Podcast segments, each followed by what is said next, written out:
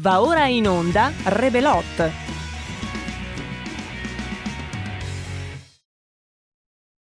E benvenuti, benvenuti, direi che è un buon lunedì, ma se tu sei d'accordo Giulio, se possiamo, io continuerei a sentire Claudio Borghi, benché in Rebelot. Con imprenditori o parlando con piccoli artigiani e commercianti, quelli che hanno preso i prestiti garantiti dallo Stato col decreto di liquidità, non sa o non ha sentito che questi stanno per fallire e che non restituiranno quei, quei prestiti. Chi di voi ha, perché allora significa che veramente non sapete, non avete idea di cosa può essere il lavoro di un parlamentare se state chiusi in casa per paura del Covid. Ecco, anche se c'è il Covid, provate a uscire e provate a sentire qualche imprenditore, qualche artigiano cosa vi dice. Vi dice, guardate, mi offrivano i 30.000 euro eh, con garanzia al 100% dello Stato, li ho presi tutti perché speravo che le cose finissero in breve tempo, invece non stanno finendo in breve tempo e io continuo a non incassare. Non solo, più arriveranno future chiusure, perché vedo già delle cose drammatiche no, dipingersi nei prossimi futuri di PCM, e meno incasseranno queste persone. Quindi loro hanno preso a prestito dei soldi sperando di. Il governo invece di dare il fondo perduto gli ha, un, gli ha indebitati, con questo debito non arriva e non arriva la ripresa. Ma cosa farà mai un imprenditore? Che si trova senza una ripresa dei suoi conti e con un debito maggiore sulle spalle. Ma ovviamente tirerà giù la saracinesca, chiuderà, licenzierà i suoi poveri dipendenti, dirà sentite io ci ho provato fino allo stremo delle possibilità che può avere un imprenditore, ma purtroppo non ce la faccio più. Chiude e questo debito che ha preso con lo Stato, secondo voi chi lo ripagherà? Lo Stato nel momento stesso in cui lui dichiarerà fallimento, quindi il prossimo governo. E quindi quel deficit arriverà dopo. Se adesso questo governo voresse veramente fare una cosa intelligente, prenda tutti, tutti questi, questi crediti che ha dato a queste persone di, di fronte al locale e li converta in, in fondo perduto almeno si prenderà la responsabilità di quel deficit e non lascerà delle, delle eredità per il futuro eviteremo un po' di chiusure. Concluda, deputato Borghi. Concludo, concludo. Io ho sentito tanti, scusate, io ho sentito tanti che si lagnano per, per il fatto che questo Parlamento, questa, questa, questa Camera non ha, non ha, potuto toccare questo provvedimento e quindi la Camera esautorata. Deve Guardate, chiudere. sì, sto concludendo, Prego. Presidente, mi perdoni. No, no, non avevo eh, sentito, diciamo così, l'interazione. No, no, no, no eh, sto, sto, concludendo. Eh, Guardate che questo Parlamento potrebbe ancora riprendersi la sua dignità, eh? Cioè non è che deve subire tutto e continuare a lamentarsi. C'è un modo molto semplice per evitare questi scempi, per evitare questo monocameralismo alternato, per evitare che ci siano qua provvedimenti di questa rilevanza, di questa importanza, senza che nessuno Concluda. di voi abbia potuto intervenire. Sfiduciare il Parlamento, sfiduciare il governo. Sfiduciare il governo. Questo Parlamento può fare questo, può sfiduciare il governo e vedrete che probabilmente cambieranno le cose, cambierà l'atteggiamento del governo rispetto Grazie. a quest'Aula. Oh, well, everybody's heard about the bird. The bird, bird, bird. The bird's a winner. Well, a bird, bird, bird. Bird is a word. Well, a bird, bird,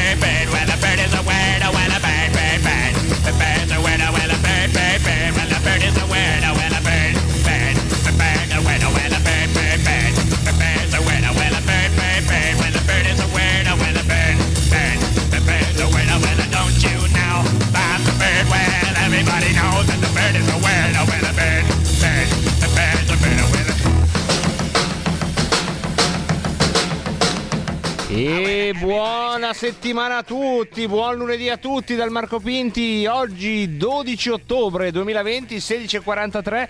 Il giorno in cui si scopre l'America, se siete inglesi, in cui arrivano a romperti le balle dopo migliaia e migliaia di anni che non hai neanche contato perché il calendario non ne avevi bisogno, lì a scorrazzare tra i bufali nella prateria, arrivano questi qui e ti rompono le balle, ti rompono le balle dopo un po' e dopo un po' pensa un po', ti mettono nelle riserve, dopo un po', dopo un po' pensa un po', incominci a bere alcol, a comprare pentole tegami e poi, e poi come va a finire finire la storia dei Chiricahua che aprono i casinò oh, mm, fedeli al loro nome. Con questa io saluto e me ne vado per sempre.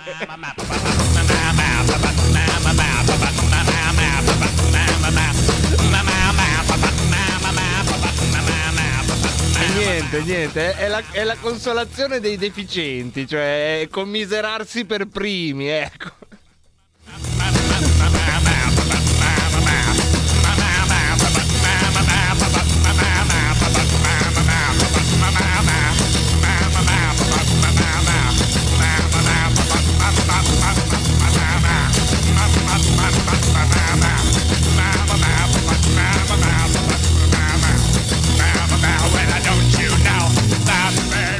E un saluto a tutti quelli che ci ascoltano dal loro divano, da tutti quelli che ci ascoltano dal tavolo da lavoro, dalla scrivania, a quelli che ci ascoltano anche dal bagno, perché abbiamo degli ascoltatori che mettono la radio nel bagno e nel bagno fa parte dei posti del cuore che stiamo censendo a latere, a margine delle nostre puntate. Anche oggi ne censiremo uno che è già arrivato, è la bandiera del Veneto che... Eh, ah no, ma l'abbiamo già messa Gianluca, la tua bandiera del Veneto perché è a Portsmouth e eh, dunque anche nella uh, mappa di Rebelottonia che peraltro guardate come tutto insieme da Portsmouth sono partiti alcuni da, per andare in America non i padri pellegrini non i primissimi che partirono da Plymouth questo me lo ricordo dalla scuola, ma da Portsmouth sono partiti degli altri che sono andati anche loro lì a rompere le balle ai Chiricahua, argomento sul quale non torneremo e che spero abbiate già dimenticato.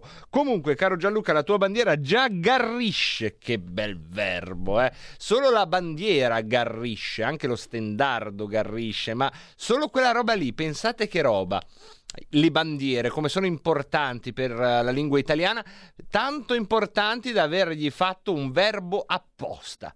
Trovatemi voi un'altra roba che garrisce. No, niente, solo le bandiere e gli stendardi garriscono. Ma, ma pensa che fortuna, eh? Guardate che di solito oh, le parole normali, nelle lingue normali, non è che hanno un verbo solo per loro cioè, non lo so, eh, il verbo portare, ad esempio, è così democratico, si può portare qualsiasi cosa. Entrare, vabbè, è un po' meno democratico perché bisogna entrare in un posto o in un altro, però non fa differenza. Invece il verbo garrire, che peraltro è molto bello, dà proprio l'idea di una, della bandiera che col vento garrisce, ce l'ha solo le bandiere, ce l'hanno solo loro, segno di come è importante in questo disgraziato luogo del mondo eppur meraviglioso garrire, avere una bandiera sotto cui garrire, oppure una bandiera che garrisce e tu a tua volta eh, ti eh, garrisci. Se volete, saluti dalla polentera lobby dei odontotecnici che anche oggi ci sono, se volete, dicevo, potete mandarci anche oggi un luogo del cuore, io in apertura ho citato soltanto coloro coloro che ci ascoltano dalla casa e quindi dalla terrazza come Adriana, questa vasta terrazza, questa Adri terrazza, da chi usa il tavolo per giocare a scacchi e intanto ci ascolta, dai tavoli da lavoro degli odontotecnici che sono un po' la metropolitana di questa città di Rebelottonia, no? La città di Rebelottonia è un po' domestica, l'abbiamo chiamata Divania, ma in realtà è domestica, è tutta una casa. Sotto questa gigantesca città città a forma di casa, che meraviglia. Sotto c'è come una metropolitana piena di odontotecnici che scalpellano i denti che poi finiranno nelle bocche di altra gente, sulla bocca di tutti, come dicono da quelle parti. Dopo i Chiricahua, questa è già la seconda, capite che la settimana non inizia per niente bene. Mi fanno notare che anche il pene garrisce e qui subito eh, ci danno il colpo di grazia perché dopo le mie due freddure ci voleva un po' di caserma ed è subito arrivata grazie a chi eh, ci dice che eh, questo è quanto accade. Come vedete io copio e incollo ma non ripeto due volte in modo tale che chi tra voi, spettabile pubblico, moltitudine immensa, avesse per caso sentito la parola che ho detto prima e si fosse girato verso la radio dicendo ha detto io non la ripeto, eh, io non la ripeto, ho solo copiato e incollato. Anche le rondini, secondo Manzoni, garriscono, ma mi dispiace, dovrebbero farlo, ma non garriscono le rondini, solo le bandiere garriscono. So che ad alcuni bastian contrari questa cosa non va giù, io sono tra loro, nel senso che non è possibile che sia così, ma dobbiamo a volte arrenderci al totalitarismo della grammatica oppure sovvertirlo, perché le rondini non dovrebbero garrire, ad esempio. Quindi quindi, cari amici, se volete mandatemi un luogo del cuore al 346 64 277 56, lo inseriremo nella mappa. Oppure, oppure, oppure eh, se volete questa decina di minuti li possiamo utilizzare come eh, filo diretto per le vostre opinioni, per le vostre telefonate. Se dalla parte tecnica, dove non so se l'ho detto, ma c'è Giulio Cesare Carnelli, è tutto pronto, se volete potete chiamarci allo 0266 20 35 29 per dirci come va dopo questa prima settimana di eh, nuove strette sul tema Covid, mascherine praticamente eh, dappertutto, sebbene abbiamo raccontato come sia diversa la norma rispetto all'applicazione alla vista delle nuove strette, eh, si parla di coprifuoco, si parla di mini di mini quarantene per alcune aree focolaio. Come le vivete? Come lo vivete questo periodo?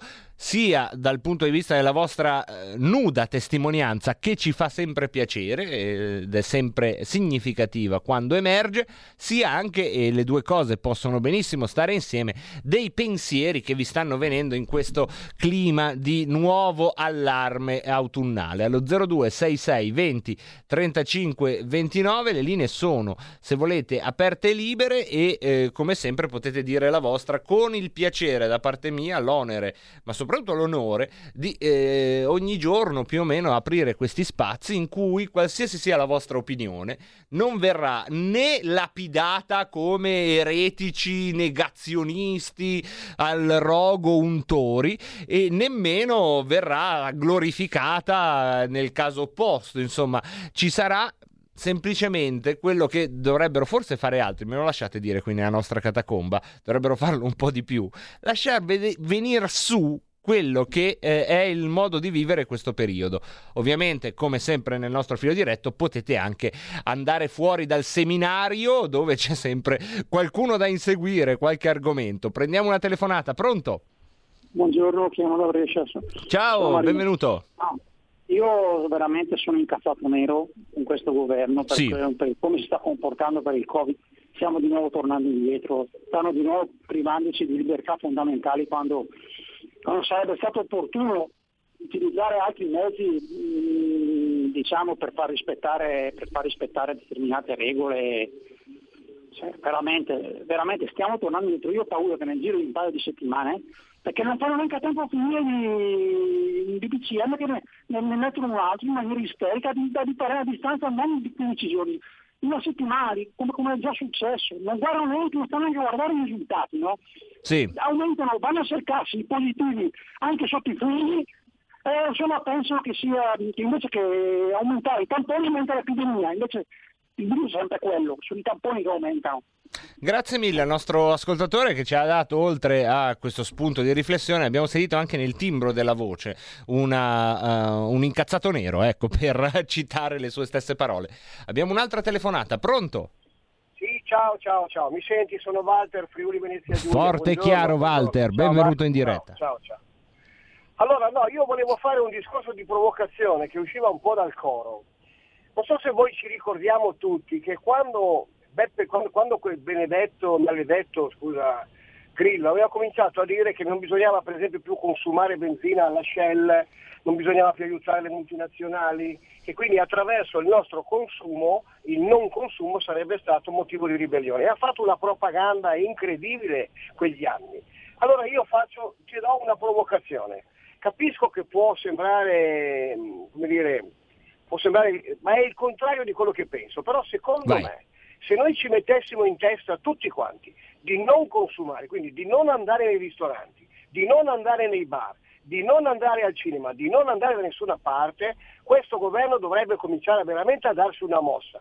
Sarebbe l'unica possibile vera ribellione, perché comunque vedo che comunque noi in generale purtroppo comunque riempiamo comunque dal punto di vista commerciale da Amazon a tutto quello che ci circonda. Vedo comunque che comunque la gente gira e poi la propaganda, compreso la nostra, è quella di dire bisogna aiutare i piccoli, aiutare i bar, aiutare i ristoranti. Io capisco che può sembrarsi una provocazione, però attenzione, questi stanno lì finché noi continueremo a consumare. Quando veramente i, i cittadini cominceranno a non consumare più, Allora, dovranno allora muoversi, dovranno muoversi. Grazie, grazie al nostro amico, grazie al nostro amico Walter. Insomma, potremmo fare la ribellione del sonno. La ribellione del letargo, d'altronde è autunno, sai cosa c'è? Noi andiamo tutti in letargo tipo l'orso e, fi- e ci risvegliamo a primavera, quando generalmente anche la faccenda Covid abbiamo visto ha una piega meno aggressiva. Noi voglio vedere tutti in letargo. Toh. Comunque eh, fioriscono delle fake news eh, tra i nostri whatsappisti, ehm, stanno eh, condividendo dei link sospetti, ad esempio c'è chi, sos- chi ha condiviso un link della Treccani. Secondo voi un sito serio? Dove prendere delle informazioni sulla lingua italiana può chiamarsi Treccani. Ma guardate che a volte voi mi- mm, avete un'ingenuità che mi sorprende. È chiaro che poi in questi siti di bufale, eh, come la Treccani, ma si può chiamare un sito Treccani, c'è scritto che sì, anche le rondini garriscono.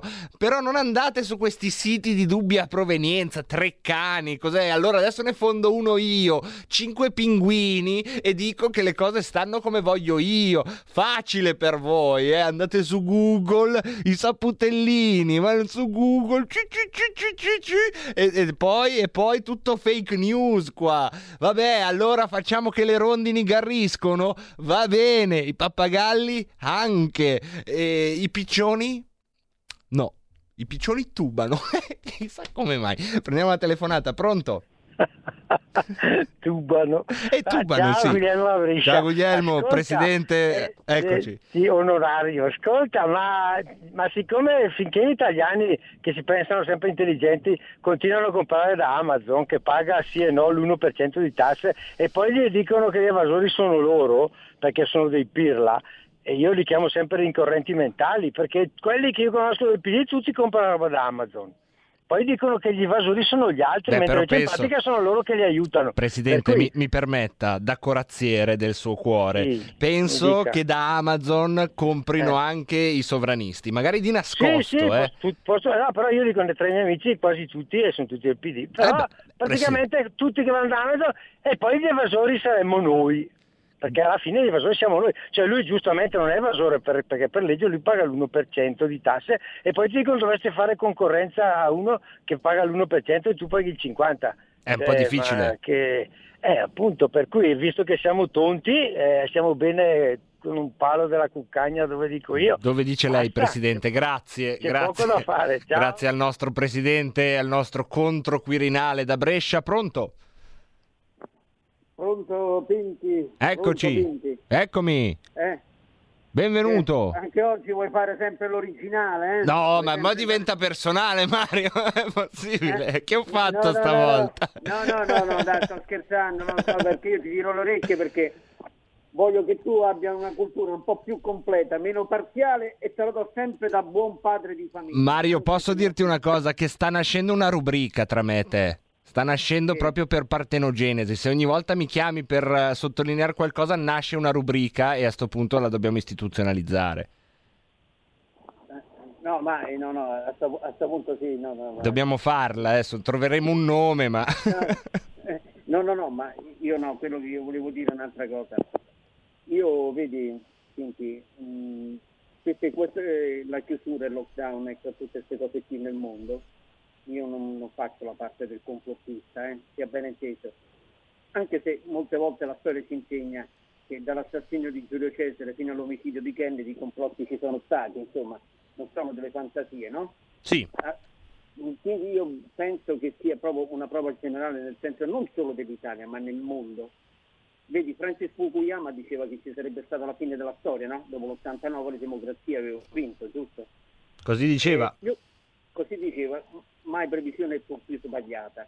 Io penso che il futuro sarà del totalitarismo di stampo orwelliano, perché calcola che sulla Terra siamo 7 miliardi e mezzo di persone.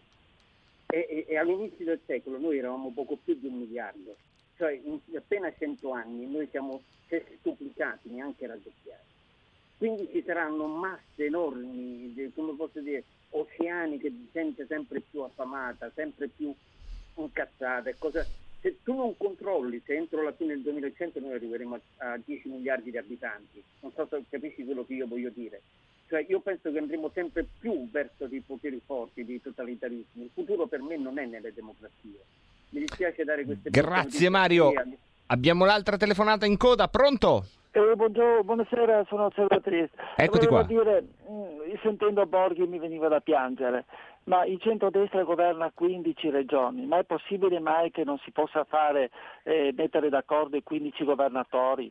Eh, il governo fa que- tutti quelli que- quello che fa, lo vediamo da, da tutti i punti di vista, ha, ha tolto i decreti Salvini, eh, dal punto di vista economico crea disastri. Non so, eh, io ancora non ho sentito che il centro-destra si riunisca, almeno i governatori delle regioni, per fare qualcosa, perché sennò guardate che le prossime elezioni eh, la prendiamo in quel posto, eh, sicuramente, perché non, non- non- non avremo più 15 regioni. Grazie. Le perderemo, perderemo sicuramente qualche regione. Ciao. Grazie, grazie mille. Ci, ci lasciamo con una domanda che ci manda l'Anonymous prima dello spazio giustizia è fatta.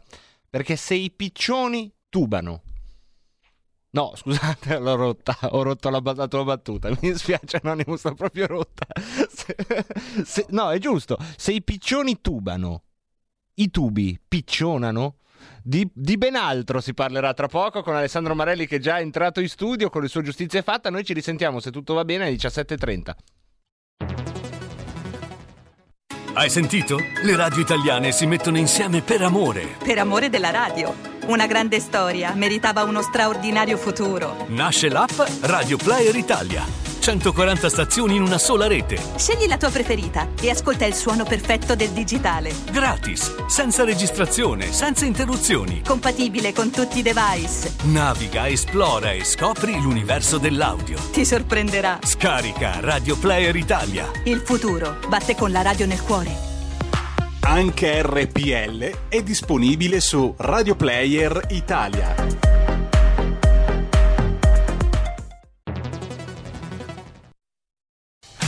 Porta con te ovunque RPL la tua radio. Scarica l'applicazione per smartphone o tablet dal tuo store o dal sito radiorpl.it. Cosa aspetti? Radio Padania presenta Coming Soon Radio, quotidiano di informazione cinematografica. Pochi immaginano che di notte la spazzatura si risveglia. Preparati a conoscere Spark, Slim e Bubbles. Un film d'animazione per tutta la famiglia. Sei fantastico, Slim. La spazzatura di qualcuno è il tesoro di qualcun altro. Trash, dal 16 ottobre al cinema. Sta per arrivare il più atteso colossal sci-fi italiano. Noi abbiamo una missione: dirigere il destino dell'universo. Sophie, non ce la farai mai! Muoviti, Alex! Tu non puoi competere con un dio. Un cast stellare. William Shatner, Gerard Depardieu, Bruce Payne. Creators the Past, dall'8 ottobre al cinema. C'è un'unica soluzione. Vai a Las Vegas e firmate l'annullamento. 01 Distribution presenta Ti vorrei invitare a cena, così almeno festeggiamo il nostro divorzio. E che brindiamo? Giampaolo Morelli, Andrea De Logu, Ricky Memphis, Grazia Schiavo, Gianmarco Tognazzi. È la notte da leone. Non ti preoccupare, Lore. Divorzio a Las Vegas, dall'8 ottobre al cinema. RPL nuovamente in diretta 02 66 20 35 29 per dire la vostra. È il momento di giustizia è fatta con Alessandro Marelli. Grazie Giulio, buongiorno a tutti i nostri radioascoltatori e radioascoltatrici, ben ritrovati con il nostro appuntamento settimanale. Non esitiamo, diamo subito il ben ritrovato in collegamento telefonico con noi la- l'avvocato Gian Albrico De Vecchi e con lui l'avvocato Mario Castellaro. Buongiorno. Buongiorno a te Alessandro, buongiorno ai nostri ascoltatori e anche il collega Castellaro saluta, anche se in questo momento non può parlare perché per ragioni tecniche ho l'auricolare che altrimenti renderebbe la trasmissione meno, meno fruibile dagli ascoltatori. Va bene, però è di con te e se sarà il caso gli passerà il tuo auricolare. Certo, c'è, infatti. Ecco, con... non, pa- non passatevi anche il Covid. No, eh, infatti dobbiamo tenere anche il distanziamento, visto che in questo momento sono senza mascherina per poter parlare. Bravi, bravi, benissimo. Allora, noi quest'oggi affrontiamo un argomento che, cari radioascoltatori, preparatevi a una parolona terribile però non spaventatevi, cioè non cambiate canale dopo che ho detto la parolona, perché poi dic- spieghiamo cos'è, una cosa anche abbastanza comprensibile e una cosa che potenzialmente potrebbe interessare a tante persone in ascolto. Quindi tenete duro, sopportate la degiurisdizionalizzazione. Mamma che... No, dobbiamo tenere anche il Ecco, de- degiurisdizionalizzazione. Già la parola in sé mette paura. Nella realtà poi è una è una, diciamo così, una tendenza presente in, in molti paesi eh, occidentali. Eh, di cosa si tratta? Si tratta di spostare l'attività di decisione, di, di risoluzione del contenzioso dalla giurisprudenza, cioè dalla pronuncia dei giudici, alla pronuncia di soggetti privati eh, nella, eh, diciamo, storicamente l'istituto che ha trovato eh, maggiori eh, consensi, eh, maggiori applicazioni è l'arbitrato. Penso che eh, gli ascoltatori avranno, perlomeno qualcuno di essi avrà già avuto qualche esperienza di questo tipo. Che cos'è l'arbitrato? L'arbitrato è eh, una procedura che sull'accordo delle parti eh, consente la nomina di uno o di tre giudici privati, persone private, alle quali viene demandata la risoluzione delle controversie eh, perché ci sia un arbitrato, ci deve essere l'accordo delle parti, l'accordo può essere preventivo e quindi eh, è quando si eh, trova in un contratto eh, una clausola eh, che è la clausola arbitrale che di regola deve essere approvata espressamente dalle parti per essere obbligatoria tra di loro, eh, oppure quando le parti decidono in un secondo momento con la controversia già sorta di, eh, di affidarsi appunto a questi soggetti privati per la soluzione delle loro, delle loro controversie, delle loro liti. Eh, il vantaggio che questa soluzione eh, nel, nel, tempo ha dimostrato di, eh, di, avere è o era la celerità nella resa della decisione. Chi pratica le aule di giustizia sa che eh, uno dei problemi che per la soluzione delle controversie civili il cittadino deve affrontare è la lungaggine dei processi. L'arbitrato consentiva e consente di arrivare ad una soluzione in tempi piuttosto brevi.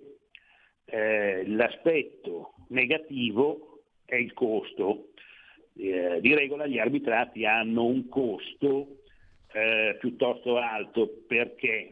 perché hai due professionisti che fisiologicamente eh, assistono ciascuno una parte, cioè gli avvocati, si sommano eh, o un altro professionista, quando l'arbitrato è a giudice unico, o altri tre professionisti che devono essere pagati è per questo che eh, le controversie dedotte in arbitrato so, riguardano in genere questioni di una certa importanza, questioni che eh, quantomeno dal punto di vista economico eh, investono interessi mm, di un certo rilievo.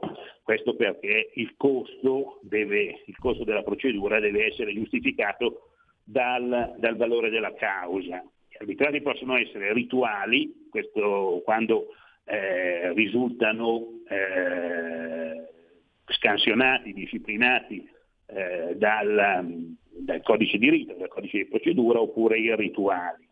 Eh, l'arbitro deve comunque sempre pronunciare secondo diritto eh, e il, eh, la decisione, che tecnicamente si chiama lodo, deve poi essere eh, depositata presso eh, eh, il Tribunale per acquisire poi eh, efficacia di titolo esecutivo.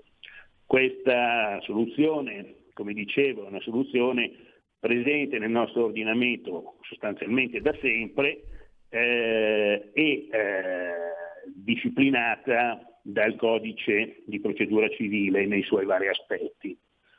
Eh, più di recente il legislatore ha introdotto altre due forme di eh, giustizia, diciamo così, privata, eh, giustizia che viene amministrata da eh, soggetti che non appartengono all'ordine eh, ma, mm, della magistratura. E sono la eh, negoziazione assistita e eh, la eh, mediazione. Eh, parliamo della negoziazione assistita, anche se eh, questa, eh, cronologicamente questo istituto è stato introdotto più di recente della mediazione. La negoziazione assistita è eh, una procedura che in determinati casi la eh, materia di infortunistica stradale e ehm, per quanto riguarda richieste di somme per importi inferiori a 50.000 euro è condizione di procedibilità, cioè per poter adire la magistratura ordinaria è necessario esperire eh, il tentativo di accordo attraverso la negoziazione assistita. Eh, la negoziazione assistita eh, si eh, struttura in eh, un modo piuttosto semplice.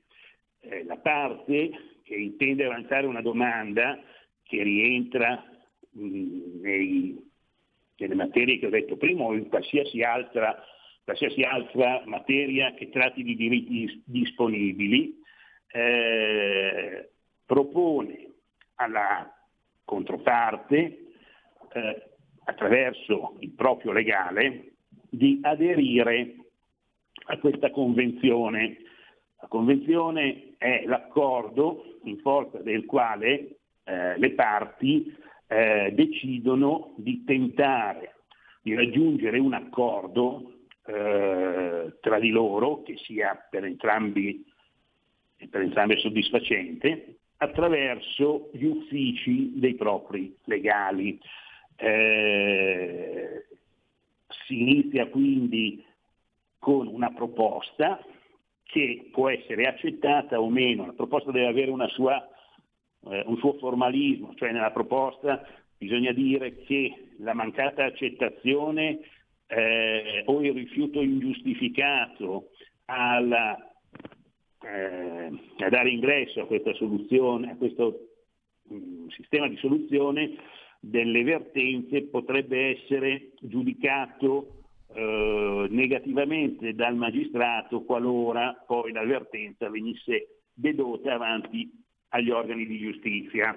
Eh, la, la, mediazione, come dicevo, può eh, avere, la negoziazione dicevo, può ehm, avere ingresso solo se entrambe le parti vi aderiscono, si differenzia dalla, eh, dall'arbitrato perché con la mediazione l'unica soluzione che può essere raggiunta è un accordo tra le parti, quindi una transazione, eh, mentre con l'arbitrato si persegue una decisione.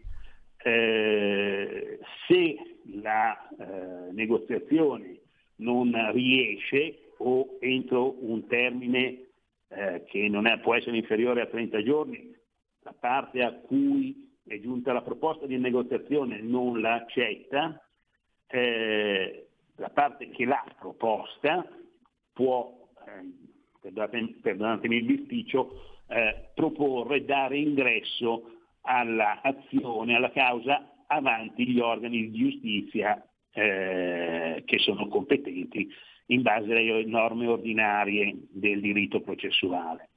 Eh, diciamo che il, rispetto all'arbitrato vi è eh, la differenza sostanziale che la negoziazione eh, persegue un accordo e non una decisione. E il, il vantaggio è dato dai costi, non ci sono i costi dell'arbitro che incidono eh, in, modo, in, modo, rilevante eh, sull'economia generale di, di un giudizio e soprattutto se, come dicevo prima, il giudizio non è di valore, eh, di valore eccessivo.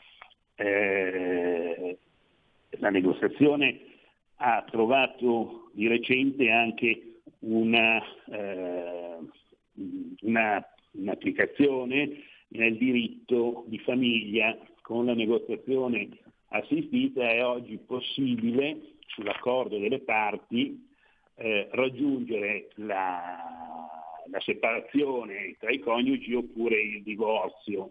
Eh, è previsto anche eh, con la negoziazione assistita la possibilità in questa fase di trasferire, se gli accordi di separazione o di divorzio lo prevedono, di trasferire la proprietà di immobili da un coniuge all'altro. In questo caso eh, è richiesto peraltro l'intervento del pubblico ufficiale, in genere del notaio, eh, che attesti la veridicità delle firme apposte in calce al verbale d'accordo, perché appunto la negoziazione si conclude con un verbale d'accordo che di regola viene, mh, le cui firme apposte in calce di regola sono autenticate dagli avvocati, ma nel caso in cui eh, l'accordo preveda il trasferimento delle, di proprietà o di quote di proprietà immobiliari, eh, la sottoscrizione delle parti deve essere autenticata da un pubblico ufficiale. La prassi poi il pubblico ufficiale, il notaio, cura anche tutte quelle attività di carattere burocratico e pubblicistico che seguono eh, il trasferimento della proprietà dell'immobile e che di fatto eh, lo perfezionano, la trascrizione presso i pubblici registri, gli aspetti fiscali, eccetera. Arriviamo poi alla terza, eh, al terzo istituto di, eh, che il legislatore ha previsto, che ha introdotto nel 2010, il decreto legislativo numero 28 del 2010, che è la eh, mediazione. Eh, la mediazione ha una diffusione, eh, almeno sulla carta, piuttosto ampia. Eh, nella mediazione eh, oltre alle parti che devono essere assistite da un avvocato, eh, vi è la presenza di un mediatore, persona che dovrebbe, e di, regola ha, una preparazione specifica, avendo seguito dei corsi ad hoc, finalizzata proprio alla, eh, al componimento della lite. Eh, le materie eh, per le quali il legislatore considera la mediazione come eh, condizione di procedibilità, cioè l'esperimento, quantomeno la proposta di mediazione deve essere comunque fatta prima della, della, dell'ingresso di una causa, proprio per eh, evitare la, poi di dover, di, di, eh, di dover promuovere un giudizio, eh, appunto mh, la, la, proposta, dicevo, va avanzata da una parte nei confronti dell'altra, viene da questa parte individuato anche un organismo di mediazione. Vi sono numerosissimi organismi di mediazione che sono sorti dopo l'istituzione di questa, di questa forma di componimento della lite.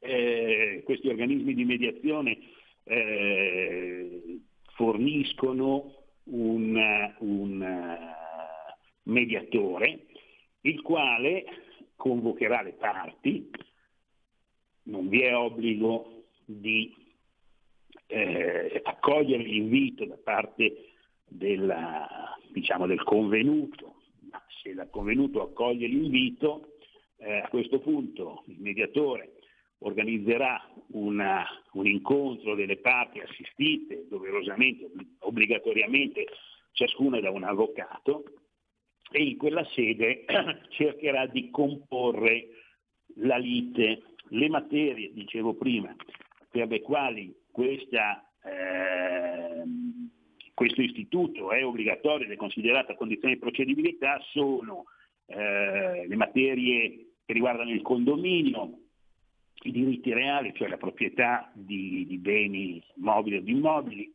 cioè di beni mobili, immobili, scusate, la divisione, le successioni ereditarie, i patti di famiglia, la locazione, il comodato, affitto di aziende, risarcimento del danno derivante da responsabilità medica e sanitaria e da diffamazione col mezzo della stampa o con altro mezzo o pubblicità, i contratti assicurativi e i contratti bancari e finanziari.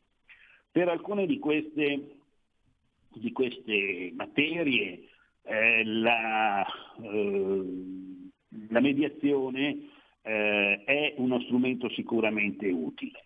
Eh, come la conciliazione, pardon, la negoziazione assistita non persegue non si arriva, la procedura non viene coronata da una, da una decisione, ma da un accordo tra le parti. E quindi eh, molto spesso quando ci sono delle questioni di carattere squisitamente personale, come nelle vertenze di condominio, oppure le divisioni ereditarie, oppure i patti di famiglia, eccetera, avere una persona che cerca di mettere d'accordo le parti è cosa eh, buona e giusta. In altri casi eh, diventa un po' una chimera cercare di raggiungere un, un, accordo, un accordo, tra le parti in lite. Eh, penso ad esempio alle questioni in materia di, eh, scusate, di responsabilità medica.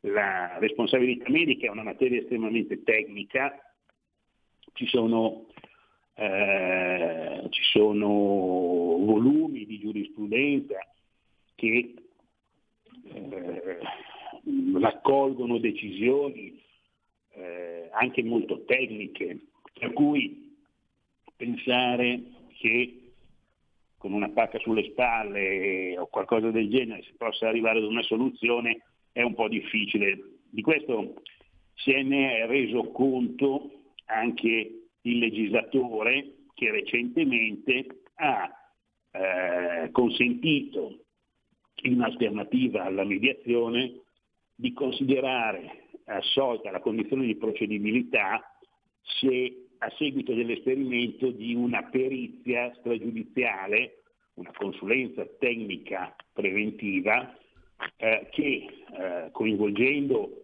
dei periti, dei medici legali o che riesce ad individuare esattamente i limiti eh, diciamo eh, tecnico-scientifici eh, della vicenda, inquadrando correttamente i postumi, l'incidenza di questi sulle, sulle varie capacità del soggetto e quindi consentendo alle parti di avere una miglior eh, individuazione del danno.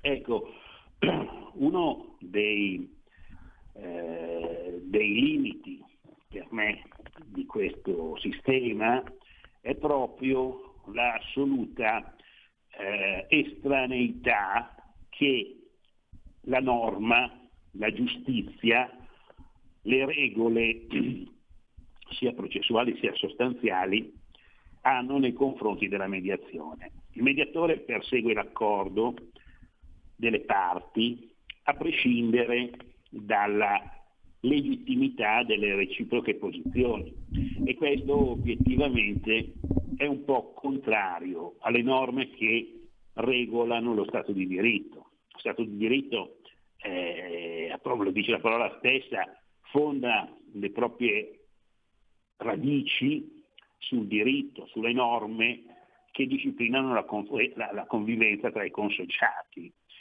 Il demandare la composizione delle liti a soggetti che non considerano eh, fondamentale il rispetto della norma, ma perseguono solo l'accordo tra le parti, fa sì che diventi o comunque venga meno quella funzione fondamentale del, del, diritto che è quella di consentire alle parti di prevedere con una certa certezza la conseguenza delle loro scelte, delle loro azioni. Eh, e questo diventa, eh, diventa l'anticamera dell'arbitrio che è la, proprio l'antitesi del diritto. Eh, noi come Paese siamo considerati la patria del diritto e eh, io come eh, legale, non voglio usare la parola giurista, ma come persona che ha passato una vita a operare, a lavorare attraverso la, l'applicazione, l'interpretazione delle norme, mi sento un po' eh, a disagio quando eh, vedo che il nostro Stato per risolvere un problema come quello della, dell'affollamento delle aule di giustizia, anziché aumentare l'offerta di giustizia attraverso il perseguimento di una maggior produttività di, anche attraverso un reclutamento maggiore dei magistrati, opta per soluzioni che sono un po' antitetiche a questo principio.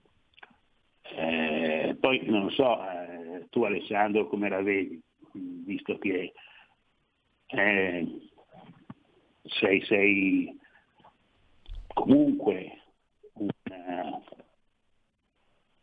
Pronto? Gian Alberico, vedi, il problema a monte è fondamentalmente quello della, della necessità di ricevere giustizia da parte dei cittadini eh, cittadini e a corollario anche eh, la società, anche l'economia e anche tutto quello che eh, ruota intorno a questo.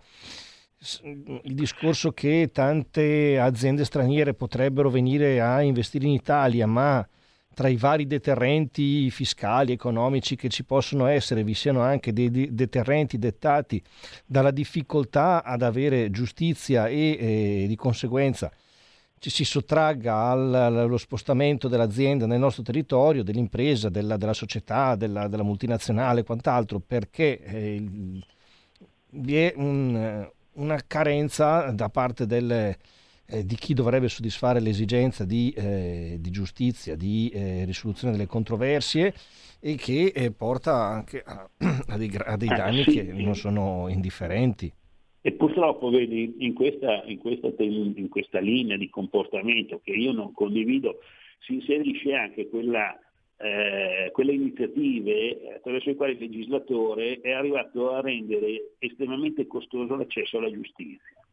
Eh, rispetto ai costi che eh, affrontava eh, un cittadino per promuovere un giudizio, costi vivi intendo, all'inizio della mia carriera Oggi abbiamo dei costi che si sono moltiplicati per un numero spropositato di volte. E poi, eh, non so, per esempio, non, non, non, vedo se non una volontà di eh, frapporre ostacoli alla giustizia, all'accesso alla giustizia, eh, il fatto che un contributo unificato in primo grado viene raddoppiato in secondo grado e se poi la risposta della, de, del giudice d'appello è negativa, cioè conferma la sentenza di primo grado, c'è un altro contributo che sono sempre centinaia e centinaia di euro da pagare. Cioè è come se un imprenditore che non fosse in grado di rispondere alla domanda dei propri clienti, eh, anziché aumentare la produttività, eh, si limita ad aumentare i prezzi o a non rispondere alle, alle offerte, alle, alle richieste di, di, lavoro che gli vengono avanzate. Eh, è proprio concettualmente, a mio avviso, concettualmente sbagliato il sistema. Eh, io penso che uno Stato abbia il compito di dare una risposta, magari negativa, ma eh, se la domanda è infondata, ma a tutte le domande arriv- di giustizia che arrivano dai cittadini. Non può arbitrariamente decidere quali eh, meritano di essere, eh, di essere, di avere una risposta e quali invece sono infondate e come tali vanno eh, sostanzialmente cassate fin dall'inizio. Questo non è, a mio avviso, di uno Stato, una funzione corretta dello Stato. E poi ci sono delle esigenze di produttività, mi rendo conto, ma ritengo che ci siano altri sistemi per dare una risposta di produttività a, queste, a questa domanda di giustizia. Ecco Giannabrico, esempio... però purtroppo dobbiamo fermarci, la regia okay. è eloquente, il nostro tempo si è esaurito, io ti ringrazio per essere stato con noi, ringrazio tutti i nostri radioascoltatori, ci sentiamo se tutto va bene settimana prossima alla stessa ora. Benissimo, a risentirci, ciao. Stai ascoltando RPL. La tua voce libera, senza filtri né censura. La tua radio.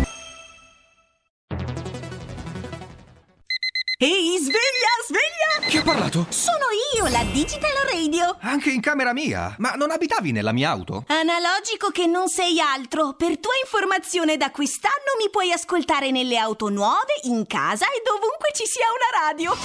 Eh sì, da quest'anno, dove c'è radio, c'è DAB. Ascolta le tue radio preferite con il suono perfetto della Digital Radio e scopri tanti contenuti extra. Sì, però svegliati, eh. Dibidi dobidi dab. Anche RPL, la tua radio, è in Digital Radio. Porta con te ovunque RPL la tua radio. Scarica l'applicazione per smartphone o tablet dal tuo store o dal sito radiorpl.it. Cosa aspetti?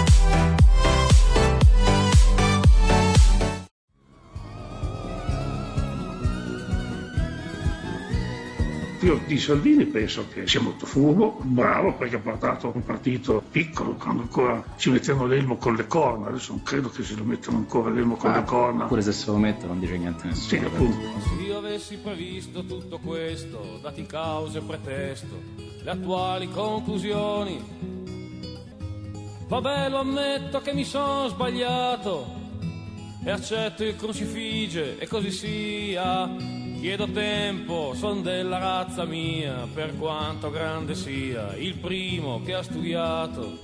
Questi padani, Radio Padania, che si ascoltava un certo divertimento, Radio Padania. Faceva ridere Radio Padania? Eh, a volte sì. E sì, ridi, ridi e poi alla fine guarda come ci siamo ritrovati. Tu sentivi Radio Padania? A volte sì. Perché scusa, per sbaglio, per l'andavi a cercare? Per... No, no, andavo a cercare, poi l'ho perso. L'hai persa la frequenza? Cioè. La frequenza, sì. Eh, Guccini si sentiva Radio Padania. Vabbè, lo ammetto che mi sono sbagliato e accetto il crucifige e così sia. Chiedo tempo, son della razza mia, per quanto grande sia, il primo che ha studiato e a culo tutto il resto. Non l'ho mai detto, ma tu per me sei come Bergamo. So che potrebbe farti ridere, ma migliori complimenti non ne ho. Treno che ritorna a casa 4-4 per non svegliare la zona industriale mentre dorme. Sei cinque padri di famiglia, cinque spacciatori che la domenica mattina tagliano l'erba quando il sole sorge. La verità ah, ah,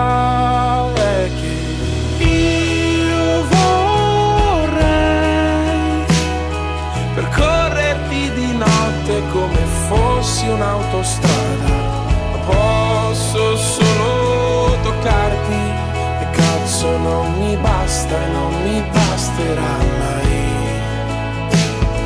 Ma io vorrei che se ti senti persa dentro alla malinconia, giorni grigi e cieli neri tu sei bella come casa mia. Ricorda che sei bella come casa mia.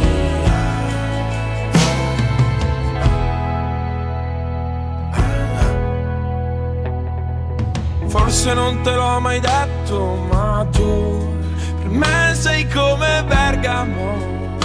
Na na na na na na. Il peso di un accento troppo spiccato che non ti toglierà di certo l'università fatta a Milano. Come una vecchia foto di mia nonna,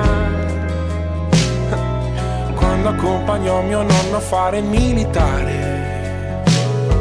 Tu sei speranza dentro agli occhi di chi resta e capisce che ogni tanto nella vita devi solo aspettare.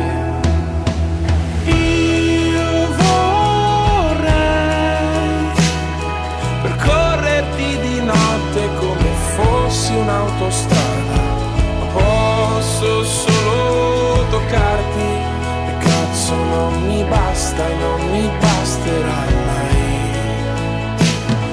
Ma io vorrei che se ti senti persa dentro alla malinconia, i giorni grigi e cieli neri tu, sei bella come casa mia. Ricorda che sei bella come casa mia.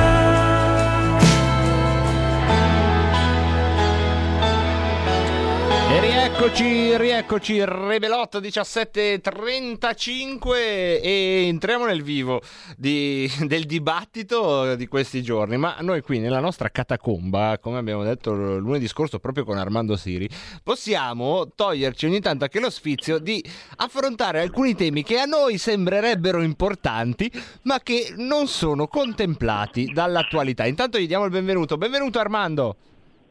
Ciao a tutti, ciao Marco. Ciao, benvenuto Armando. Come spesso accade in questa rubrica diventa un po', diciamo, una replica davanti a tutti di alcuni discorsi che ci capita di fare senza microfono. Uno di questi lo abbiamo in parte eh, già detto, cioè che si sta ripetendo la, ehm, la manovra di scaricare la colpa sulla popolazione se risale la curva.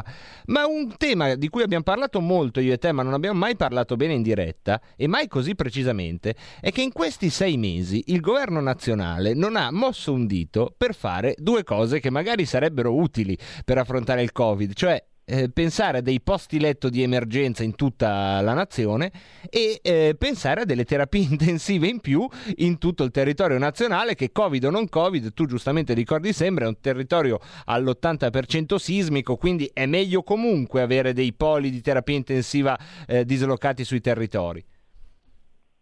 Assolutamente, questo era anche il principio dell'inizio, quando è partito tutto, perché quando siamo partiti noi ci siamo accorti sostanzialmente che appunto l'Italia, che è un territorio per la, per- per- per la gran parte del territorio sismico, non aveva eh, terapie intensive adeguate ad esempio al resto d'Europa. La Germania ne aveva eh, di partenza almeno 5-6 volte tante per dire, no?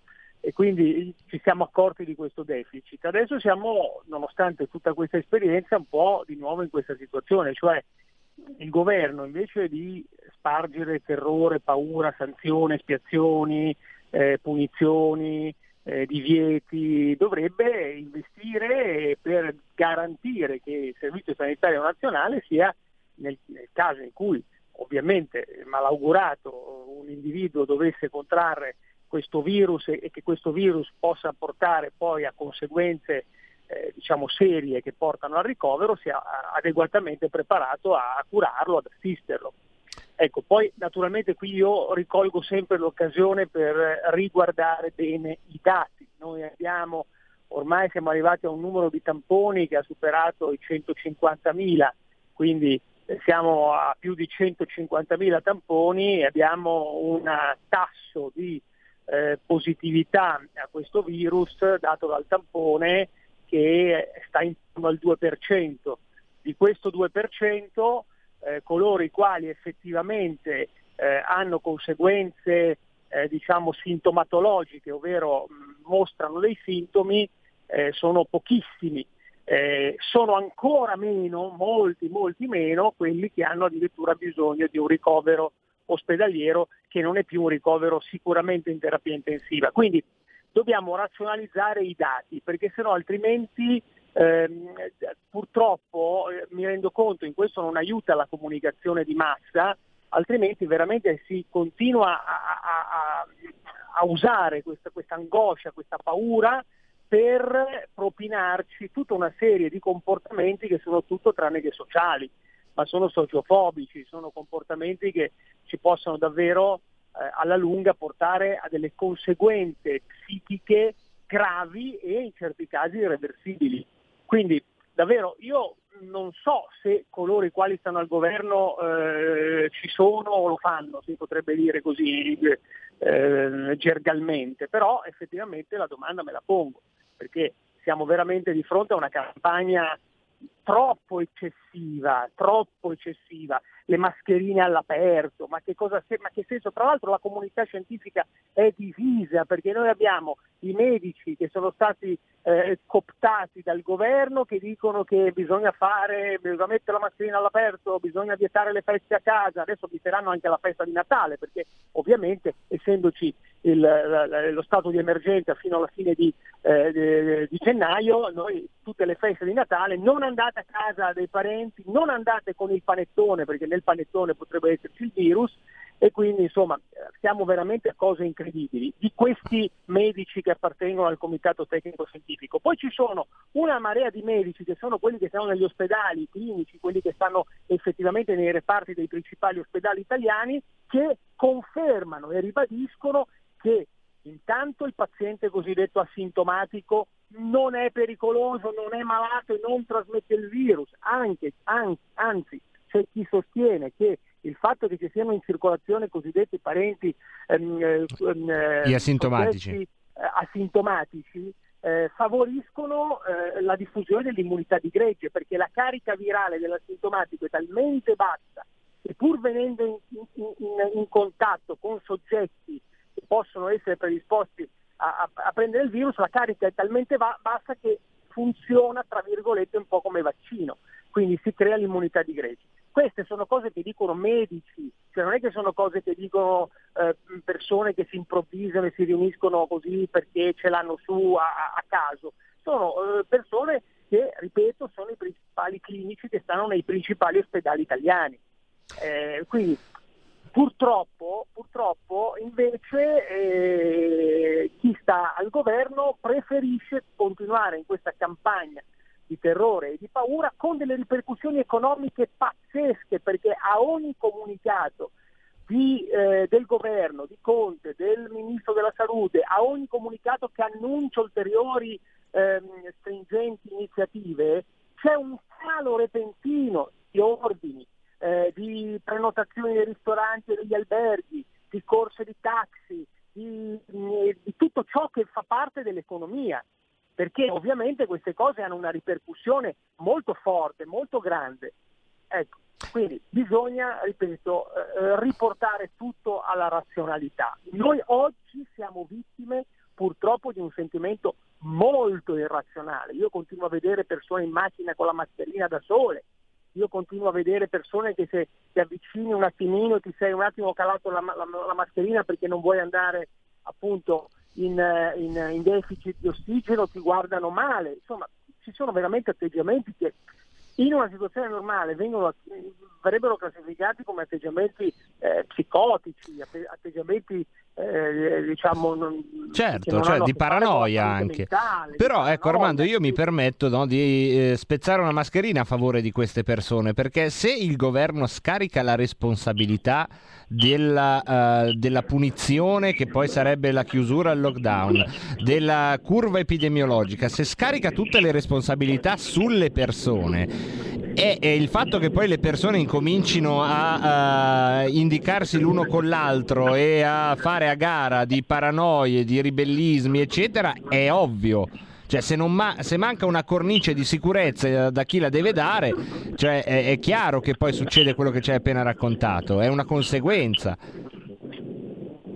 Assolutamente, certo, perché invece noi dovremmo avere un governo che dice signori, il virus è ancora eh, in circolazione perché noi sicuramente non neghiamo che questo ci sia, la portata del virus e la carica del virus è eh, di portata molto minore di quanto non fosse prima, ma state tranquilli perché ci stiamo attrezzando e stiamo lavorando per fornire a tutta la cittadinanza in caso in cui dovesse eh, una persona avere necessità e bisogni di un ricovero, di rispondere adeguatamente a tutte le, le, le vostre necessità. Ecco, dovrebbe arrivare un messaggio di fiducia, di uno Stato che dà sicurezza, che dà certezza, che dà un punto di riferimento saldo. Intanto dice non vi preoccupate eccessivamente che non significa andate in giro e sputate in bocca alla gente che incontrate. Come no? facevamo prima, eh, ricordiamo ecco, bene, era eh, l'usanza esatto, più nota. Prima noi facevamo così, no? ecco. Quindi significa ovviamente cercate nel limite del possibile di mantenere un certo tipo di atteggiamento, se potete, magari non vi avvicinate, il che non guasta perché voglio dire c'è sempre il problema dell'alito cattivo, eccetera. Quindi eh, tenete una certa distanza, cercate di essere, eh, come dire, attenti, più attenti ancora di quanto non lo siete tra voi con le persone anziane, perché, ma questo lo sei anche, ripeto, con l'influenza normale. L'influenza normale, no? Se, hai l'influenza, se c'è l'influenza normale non ci vai dalla nonna o dal nonno eh, a casa, ma questo è normale.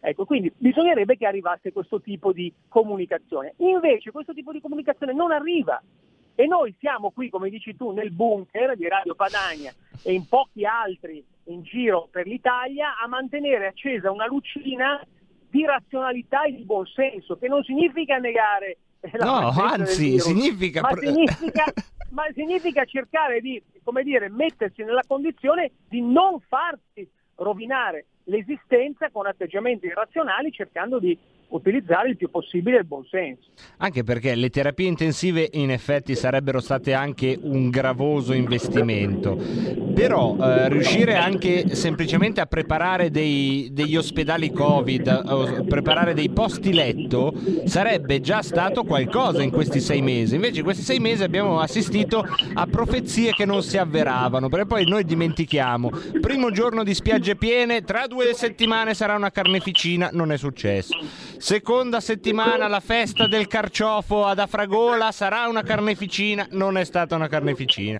Riaprono le scuole, sarà una carneficina. È chiaro che avanti così sono bravo anch'io a fare il profeta, Armando. Eh, ma appunto, ma questo si inserisce, ripeto, in questo atteggiamento allarmistico che è veramente un atteggiamento che non ci si può aspettare da un governo. Cioè, è una cosa veramente fuori da, da, dalla grammatica è proprio una cosa che tu dal governo non te lo aspetti, dal governo ti aspetti rassicurazioni, ti aspetti eh, che il governo ti tranquillizzi, che ti dia appunto l'idea di un paese saldo, sicuro, organizzato a, a far fronte a qualunque necessità. Invece ritorniamo in questa narrazione perché probabilmente questo stato di prostrazione quale, eh, nel quale si continua a tenere la cittadinanza italiana probabilmente porta, porta, bene dal punto di vista elettorale. Del resto oh, l'abbiamo visto anche nelle elezioni scorse, lo dicevamo l'altra volta, alla fine pare che eh, la popolazione italiana, un po' come diceva D'Annunzio nelle Vergini delle Rocce, abbia il maggior bisogno di porre i polsi ai vincoli. E questo è infatti una delle, diciamo, delle costanti, no? per questo poi mi sento di dire non è che la popolazione poi ne ha colpa, perché sennò entriamo nello stesso problema che toccavamo prima. C'è un dato però inquietante Armando che volevo sottoporti, questo divieto di organizzare feste sopra le 20 persone mi pare, eh, che per carità è, è ovvio ed è di buon senso se c'è un'epidemia non fare delle feste in casa, ma il tema che si pone è come, come vengono controllate queste feste? Vuol dire che la polizia può entrare nelle abitazioni private senza un mandato del magistrato? Vuol dire che ci sono magistrati che firmano mandati in bianco? Lo chiedeva ieri sera Fabio Fazio, che direi non è un noto negazionista, il ministro della salute, che se l'è cavata dicendo è una questione di buonsenso. Eh, anche qui tu come la inquadri? Perché a me sembra inquietante comunque. No, cioè il buonsenso qua sarebbe, la, sarebbe, l'inverso, cioè quello che abbiamo detto fino adesso. Qui non è una questione di buonsenso entrare a casa della gente, ma è una questione di diritti costituzionali. Eh, forse ce lo dimentichiamo, ma del resto è difficile difendere i diritti che non si conoscono. Purtroppo quando le cose si danno per scontate, le cose che si danno per scontate muoiono, questo lo continuerò a ripetere fino a che avrò fiato. Eh, viviamo in un, in un, sistema dove c'è un ordinamento, eh, dove c'è eh, una Costituzione, ci sono dei diritti riconosciuti e garantiti, a casa delle persone non si entra se non si ha un mandato del magistrato. Quindi eh, questo eh, va detto. Dopodiché assisteremo probabilmente al, al clima da stasi, clima da stasi però ce lo possiamo ricordare, io me lo ricordo a malapena perché ero bambino, ma se lo ricordano le persone più anziane, già se tu hai 30 anni, 20 anni, già non sai neanche di cosa stiamo parlando, però nell'epoca della DDR, cioè della Germania eh, all'epoca eh, con il muro, quindi la Germania Est, la Germania comunista, c'era appunto la polizia segreta e quindi eh, la polizia segreta si appoggiava alla delazione degli altri cittadini, quindi avremmo i vicini di casa che andranno a riferire alla polizia che tu hai invitato a casa i tuoi amici per un aperitivo. Ecco, arriveremo a questi punti. Eh, però, ripeto, e voglio tranquillizzare eh, chi magari ci ascolta, non è che, uno, non è che la polizia ti entra in casa così eh, senza un mandato e ti dice che non puoi organizzare una festa privata. Cioè, guardate che qui siamo veramente fuori, siamo fuori dai confini costituzionali. Io credo che anche questo DPCM e anche queste normative saranno, saranno impugnate, saranno portate di fronte al TAR e, e ci si muoverà in questa direzione perché c'è veramente un eccesso e una sproporzione, c'è una sproporzione di, ehm, eh, di iniziativa normativa rispetto alla condizione in cui viviamo. Quindi... Eh, nell'opinione pubblica, Armando, ognuno ovviamente poi ha il suo polso, qui eh, ovviamente abbiamo un polso indirizzato ed è un po' forse simile eh, o no al tuo, ti chiedo. Eh, mi sembra ci sia molta più insofferenza rispetto a sei mesi fa verso Beh, queste misure. Molta ma, c'è molta, ma molta più insofferenza, sicuramente c'è molta, molta più insofferenza, insofferenza ma per una semplice ragione, perché mentre sei mesi fa noi avevamo diciamo, una cognizione del virus che era come dire, eh, eh completamente eh, priva di, di, di, di, veri riscontri oggettivi, nel senso eravamo, avevamo a che fare con qualcosa che non si sapeva esattamente cosa fosse e che tipo di letalità avesse e che tipo di eh, conseguenze. Oggi noi, anche solo con la nostra esperienza di prossimità, che è quella che conta unicamente, eh, ci accorgiamo che alla fine si parla, si parla, si parla, ma poi intorno a noi per fortuna non vediamo questa, eh, tutte queste conseguenze tragiche della diffusione di questo virus. E quindi automaticamente ci stiamo chiedendo ma perché mi devono limitare nel fare una festa a casa eh, perché, eh, perché, perché, dicono in televisione che c'è, che c'è il virus. Ma io qui eh, non lo vedo vicino a me, non lo vedo non, non, vedo, non ho riscontri diciamo, di prossimità, come dicevo prima. Intanto ci scrivono eh, riguardo ai bambini, perché eh, insomma, per gli adulti si può trattare di un anno, due anni, tre anni, è un pezzo di vita che in qualche modo viene digerito dal resto dell'esistenza, da quella che c'era prima e da quella che ci si augura ci sarà poi. Per i bambini invece questi due anni eh, sono fondamentali. Quali possono essere secondo te le storture, i problemi a cui andranno incontro? Chi sta affrontando questo periodo e ha, che ne so, tra i 5 e i 10 anni, tra i 5 e i 12? Ma intanto anche qui mi rifaccio a dati scientifici e razionali. Noi abbiamo invitato come osservatorio per le libertà fondamentali che ho costituito con Vittorio Sgarbi, abbiamo invitato nell'ultimo nostro convegno, abbiamo appunto ospitato il responsabile eh, del, del, servizio di eh, psichiatria infantile dell'ospedale Gaslini eh, di Genova il quale ci ha fornito dei dati che sono dati estremamente allarmanti. I bambini che di tutta questa vicenda hanno avuto conseguenze eh, molto pesanti, bambini che non riescono a prendere sonno, bambini che mostrano eh, uno stato di angoscia diffuso e perenne, eh, bambini che hanno difficoltà proprio a, a, a concentrarsi, insomma le ricadute sul piano psicologico sui bambini come sugli adulti, eh? certo. e come sugli anziani che sono chiusi nelle RSA da mesi, mesi, mesi senza poter vedere i parenti, oppure gli anziani che vengono ricoverati negli ospedali, che vengono strappati dal figlio o dalla figlia o dal parente e vengono lasciati su queste barelle eh, sperti e smarriti senza avere vicino un affetto. Cioè, ma ci rendiamo conto a che punto siamo arrivati o no? perché questo è quello che bisognerebbe chiedersi prima di andare a fare troppo i commentatori in giro di un virus che per fortuna, per fortuna oggi non ha quelle ricadute eh, diciamo letali che purtroppo ha avuto in passato e quindi bisogna anche cambiare passo, se no altrimenti il danno lo facciamo, lo ripeto, ed è irreversibile sul piano psicologico, sul piano comportamentale, sul piano sociale. Armando, grazie mille per eh, questa chiacchierata anche oggi. Non c'è bisogno di dire dove possono andare a trovarti perché insomma tra Facebook e tutto il resto eh, sei casomai tu che puoi fare un po' di pubblicità a noi come sempre fai. Intanto ti ringrazio, grazie ancora Armando. Grazie a voi, saluti a tutti, ciao. Segui la Lega è una trasmissione realizzata in convenzione con La Lega per Salvini Premier. L'avevo promesso e io poi le promesse le mantengo quando mi ricordo di mantenerle. Vi piace questa?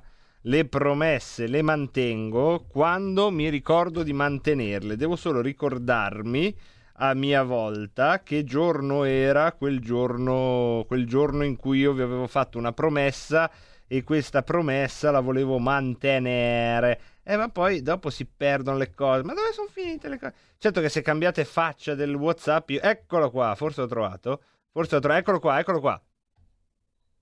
Marco, segui la Lega prima che la Lega segua te. Vedete che l'avevo promesso. E quindi se volete mandateci i vostri messaggi vocali con Segui la Lega prima che la Lega segua te e mandateceli al 346 64277 56 e se volete far parte della Lega Salvini Premier vi ricordo anche un sito dove potete andare, il sito dove potete tesserarvi tesseramento.legaonline.it tesseramento.legaonline line.it. Eh, lì eh, basta avere una connessione internet dall'Italia, uno strumento di pagamento elettronico, 10 euro caricati sul suddetto strumento di pagamento, dopodiché compilate un modulo e con grande facilità, più facile ad esempio che giocare online a qualche gioco, ecco è molto più facile tesserarsi alla Lega Salvini Premier, basta andare su tesseramento.legaonline.it. Ovviamente serve un mouse qualora siate più comodi con il il mouse, altrimenti potete usare il mouse del portatile su tesseramento.legaonline.it. Vi ricordo che la Lega uh, Salvini Premier dispone anche di un suo sito internet quasi omonimo,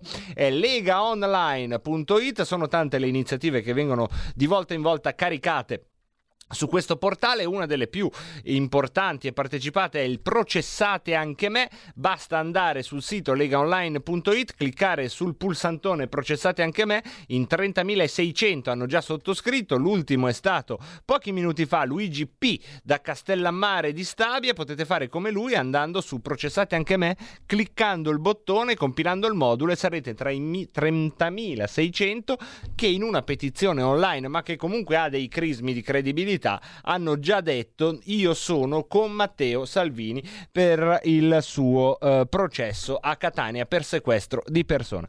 Vi ricordo sempre che ehm, Sempre su legaonline.it ci sono tanti contenuti, tra cui disegni di legge, il materiale scaricabile, il dossier sulla flat tax, ma anche gli appuntamenti radio-televisivi che sono i più eh, insomma, uh, sfrugugliati all'interno di questo portale. Questa sera, ad esempio, sarà ospite di Nicola Porro il governatore del Veneto Luca Zaia alle 21.30 e sempre in uh, quel di uh, Rete 4 e sempre con Nicola Porro alle 23 un altro Veneto Veneto Lorenzo Fontana. Domani mattina alle ore 8 invece Massimiliano Federiga sarà ospite su Rai 3 eh, di eh, Agora e eh, domani sera, stasera Italia, ci sarà Massimiliano Romeo alle 20.30. Ancora abbiamo Luca Zaia che lunedì pomeriggio sarà invece a Oggi è un altro giorno su Rai 1 alle 14.55 e eh, martedì Luca Zaia alle 8.40 a Mattino 5 su Canale 5 per l'appunto e poi andiamo a mercoledì con Lucia Borgonzoni ospite di Stasera Italia alle 20.30. Tutte queste cose potete potete andare anche voi stessi insomma a sfruguliarle sul sito legaonline.it e intanto vedo che in sovraimpressione non c'è più perché l'ho tolto io e quindi togli anche tu Giulio, eh, altrimenti vedono le eh, varie schermate che possono interessare fino a un certo punto i nostri ascoltatori che sono invece molto interessati se stanno organizzando degli eventi sul territorio targati Lega a farceli eh, conoscere. Se lo volete lo potete fare scrivendoci un WhatsApp al 346 64 277 56. Avrete così la possibilità di raccontarci cosa state organizzando sui territori, ovviamente eventi ufficiali della Lega Salvini Premier e noi a nostra volta saremo come sempre felici di darne comunicazione e pubblicità al 346 64 277 56. Segui la Lega è una trasmissione realizzata in convenzione con La Lega per Salvini Premier. Quindi sono Franco da Eh, cosa è successo? Ho fatto quello che mi hai detto, Eh. sono andato a fare il gioco andato. a Salvini. Gioco Salvini, il sì. videogioco, quello che devi buttare fuori tutti i negri. No, non c'è nessun videogioco così. non riesco Io capire come non si esiste un videogioco così. come si fa a entrare, come, Cosa? Come si fa? Ma, dove, ma Ma è un casino, no? Ma poi giocare? lascia perdere i giochi online, lascia perdere. L'unico buono, ve lo dico, gratis è il Monopoli online. Si chiama Rento, non mi danno dei soldi, ma se volete giocare a Monopoli online con un bel Monopoli gratis senza compilare delle robe, andate su Rento e vi divertite. Tutto il resto viene dal demonio. Scarica di qua, vai di là, apri, crash, virus, pop-up con pin-up, un casino, un casino. Noi facciamo una breve pausa, poi se tutto va come deve andare vi daremo le ultime notizie, parleremo di immigrazione, tutto tra poco. Ehi gringo, entra nel saloon di RPL tutte le domeniche a partire dalle 22. Country and Folk Club con RPL. La tua radio.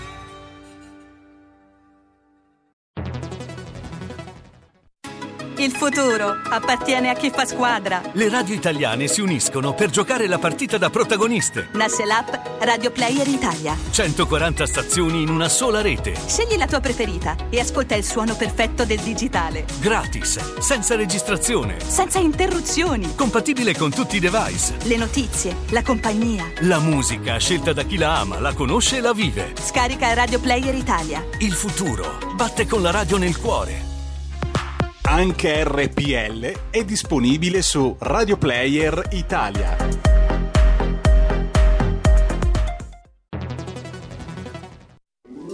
Stai ascoltando RPL. la tua voce libera, senza filtri né censura. La tua radio.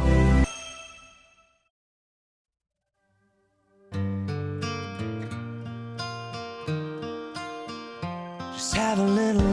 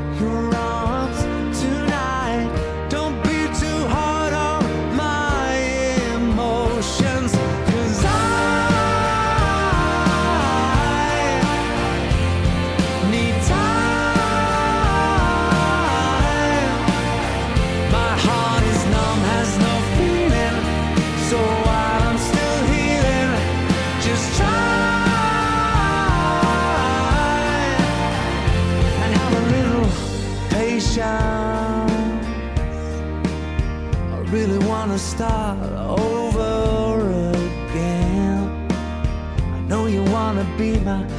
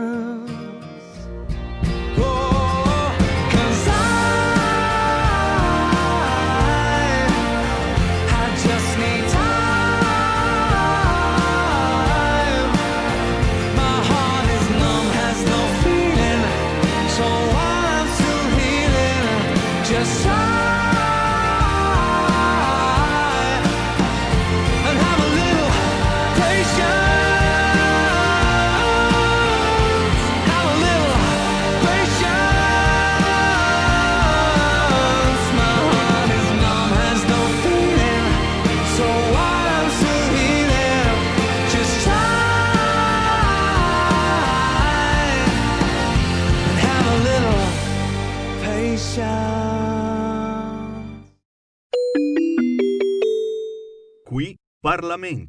Qui Parlamento parliamo di immigrazione, parliamo della nave Alan Kurdi che ormai abbiamo imparato a conoscere, ma oggi è emersa una notizia di una certa gravità, perché il 6 maggio scorso un'ispezione della Guardia Costiera presso il porto di Palermo a bordo dell'Alan Kurdi, che è la nave della ONG tedesca CI, aveva evidenziato irregolarità di natura tecnica e operativa tali da compromettere la sicurezza degli equipaggi e di altre persone che fossero state presenti a bordo dell'imbarcazione, oltre ad alcune violazioni delle norme a tutela dell'ambiente marino. Per questo motivo la nave era stata sottoposta a un fermo amministrativo fino al 25 giugno, quando la Guardia Costiera, dopo l'ok della Spagna che comunicò di accettare l'u- l'unità, autorizzò un singolo viaggio, un singolo viaggio di trasferimento dal porto di Palermo a quello di Burriana, dove eh, sarebbero dovute eh, insomma, essere fatte le attività per risolvere questi problemi. E la nave avrebbe dovuto essere sottoposta a un'ulteriore eh, ispezione. E com'è possibile che invece, dopo il recente sbarco dell'Alan Kurdi, la Guardia Costiera abbia rievidenziato non delle nuove, ma le stesse criticità di maggio? Cioè l'Alan Kurdi, a quanto pare da tutti questi accertamenti, una di queste navi dell'ONG, avrebbe, io qui vi cito il virgolettato, irregolarità di natura tecnica e operativa, e fin qui possiamo anche dire vabbè, ma sono tali da compromettere la sicurezza degli equipaggi e delle altre persone presenti a bordo dell'imbarcazione. Quindi qui non stiamo parlando di destra, sinistra, centro, eh, nord, sud, stiamo parlando di una nave che non dovrebbe di per sé navigare e che quando naviga lo fa con eh, irregolarità di natura tecnica operativa tali da compromettere la sicurezza. E su questo è intervenuto oggi un amico di RPL, nonché presidente com- del Comitato Bicamerale Schengen, deputato della Lega, commissario in Sardegna, il nostro amico Eugenio Zoffili che è in onda con noi. Ciao Eugenio! Sì, buon pomeriggio Marco, un saluto a tutti, tutti gli ascoltatori. Scusate, ma in questo momento sono in aula a Montecitorio, stiamo votando. Sì, eh, hai descritto bene la situazione, eh, oltre all'aspetto politico c'è questo aspetto, questo aspetto tecnico. Il mio grazie va agli uomini della Guardia Costiera, ma anche delle altre forze dell'ordine che si trovano costrette eh, a dover operare e a lavorare sotto organico costantemente eh, e, magari sono distolti da altri fondamentali e importanti servizi perché arrivano queste ONG, si manifestano queste situazioni. Eh, ho letto e eh, ti ho ascoltato e a riguardo di questa problematica eh, sto presentando un'interrogazione al, al, Ministro dell'Interno, al Governo per fare chiarezza, va fatta chiarezza. Questa imbarcazione potrebbe, eh, in caso di problemi in mare, insomma, eh, prestare soccorso a 20 persone, quindi l'equipaggio eh, si muovono in mare mettendo ulteriormente a rischio eh, le persone, partendo dall'equipaggio, ai, ai migranti che vengono, eh, che vengono ospitati. Quindi io sono contento di essermi seduto davanti al molo di Olbia eh, e aver cercato democraticamente e pacificamente di impedire l'arrivo in Sardegna di questa ONG clandestina in tutto e per tutto, in tutto e per tutto. Quindi interrogazione in Parlamento va fatta assolutamente chiarezza e noi non molliamo, in questo momento la, l'ONG Alan Kurdi è, è ormeggiata sempre ad Olbia, appena controllato insomma, la, la, la, posizione anche online, è lì, è lì e, che si faccia chiarezza. La, la- la Guardia Costiera ha fatto questo, questo rilievo, chiediamo al governo, al ministro, Che al sono gli ministro di stessi rilievi di maggio. Peraltro, quindi non è un problema che è subentrato esatto. questa settimana, è proprio non è una congiura contro la Lancurdi, è la stessa denuncia fatta a maggio sugli stessi problemi tecnici. Assolutamente. Ecco. Assolutamente. Eugenio, io ti, prima di salutarti perché devi tornare al voto, eh, volevo chiederti invece sulla Sardegna, Sardegna che eh, pi- più, di- più che nel passato eh, sta conoscendo sbarchi a ripetizione in queste settimane.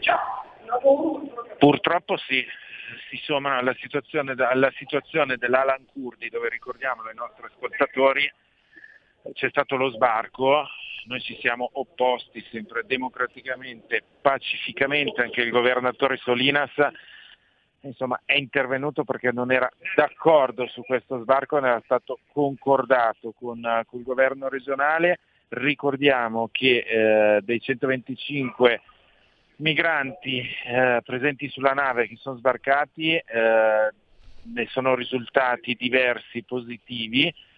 Eh, io sono stato attaccato, non, non volevi far scendere donne e bambini, personalmente ero lì proprio a tutela e difesa di donne, di donne, di donne e bambini perché chi ne ha diritto eh, sostengo fermamente eh, la linea che debba essere trasferito nel- nei, nei paesi di destinazione con mezzi sicuri e non proprio, vediamo anche l'episodio di oggi, la denuncia di oggi, non con mezzi che, che minano insomma, la sicurezza anche personale delle persone. Quindi chi ne ha diritto deve venire nel nostro paese attraverso i corridoi umanitari, con l'aereo, così come faceva Matteo Salvini.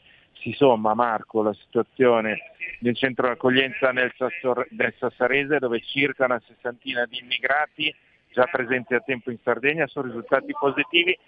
Si sommano i recentissimi sbarchi ennesimi, ormai non si contano più nel Sulcis, nel Sul Sardegna, oggetto di un'ulteriore interrogazione parlamentare, si somma la situazione del centro d'accoglienza Monastir, delle, delle- delle evasioni, del- dei sottorganici, delle, delle forze dell'ordine, i lanci di pietre agli agenti, il tentativo eh, di molestie, mole- anzi molestie nei confronti di una ragazzina su un treno per Iglesias a opera di un, a opera di un clandestino algerino.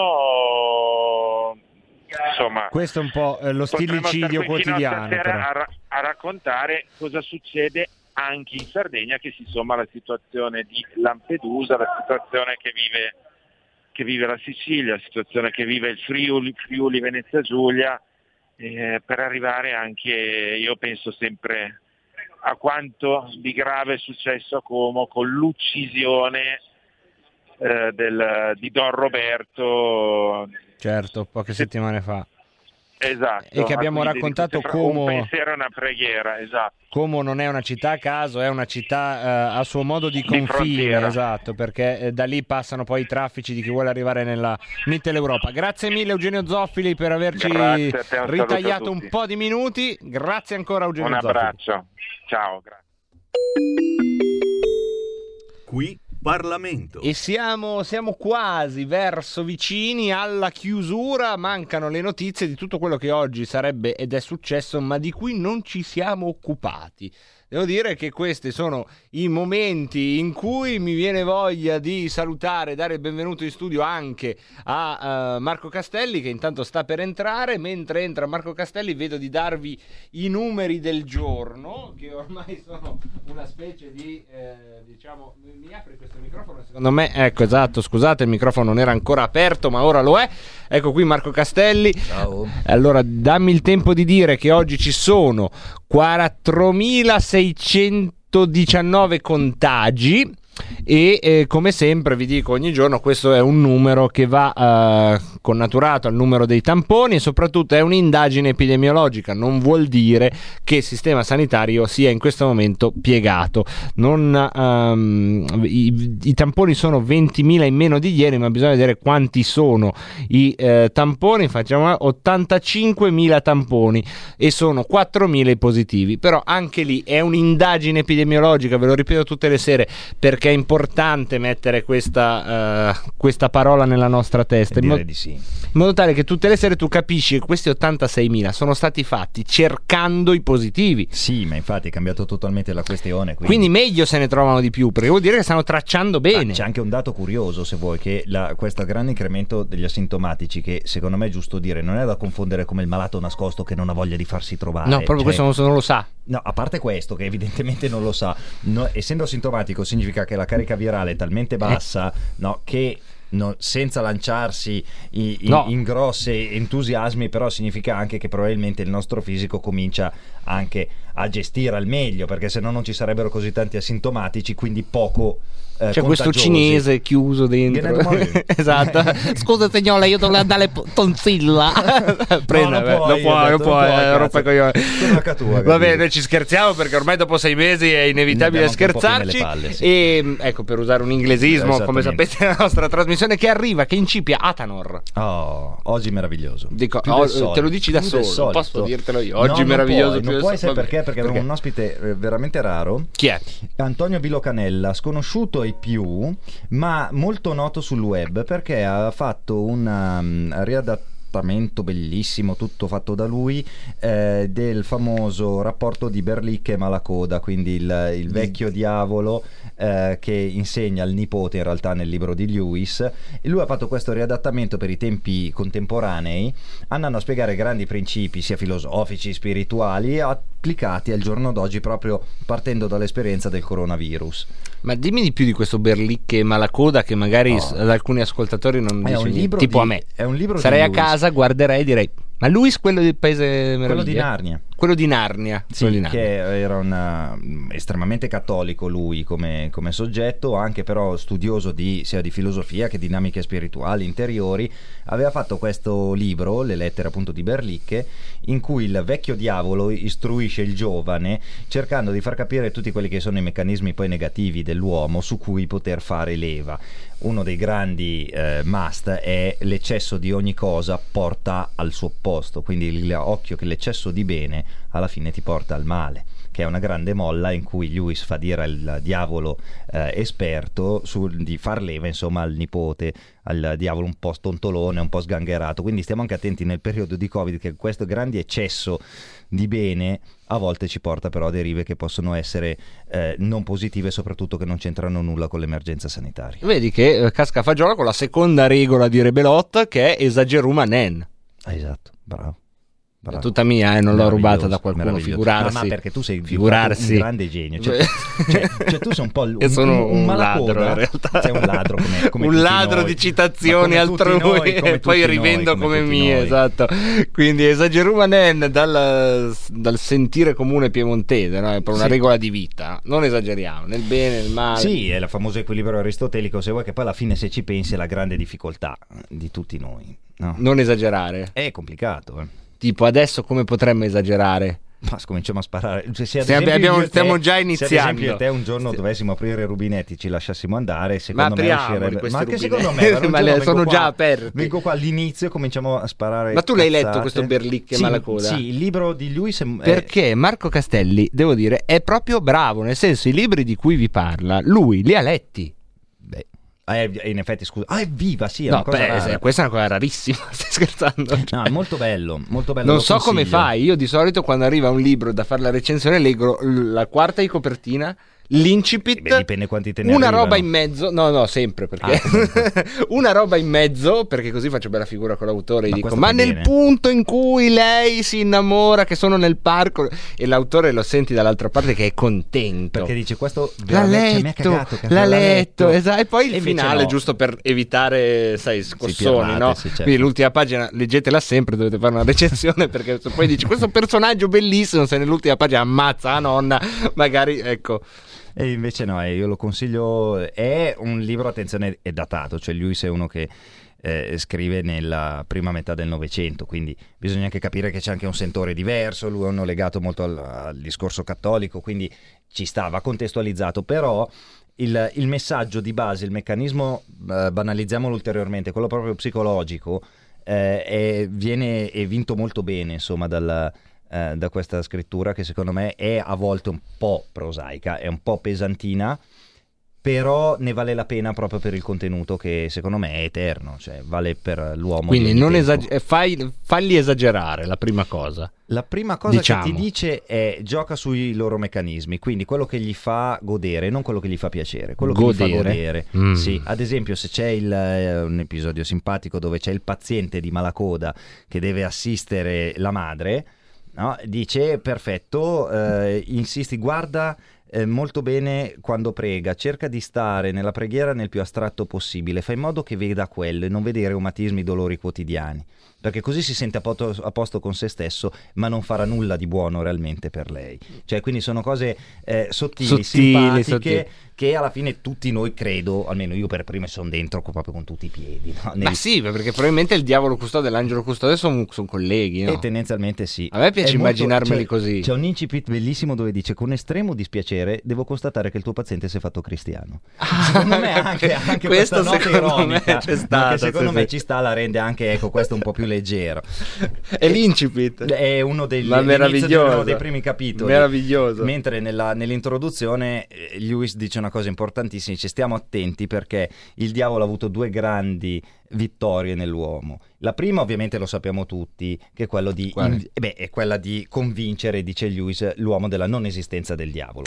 Ah. È a posto, no? Tubal e via. Vabbè, lì E va bene, e ci sta. La seconda è quelli che invece credono eh, nella sua esistenza ci restano fin troppo affascinati. Eh beh, certo, perché, Perché? cioè, eh, Ok. scusa, eh. Quindi eh, si, si gioca tutto su questo e eh, in realtà è anche un modo per far conoscere un grande artista italiano. Eh, Ecco, un grande artista Italiano. perché nonostante tutto è italiano. Il- piace? no, Mi piace perché, senso? vedete, questa è la No, differenza tra uno dico. serio, no, lui, che sbarra gli occhi, mentre io dico perché nonostante tutto è italiano.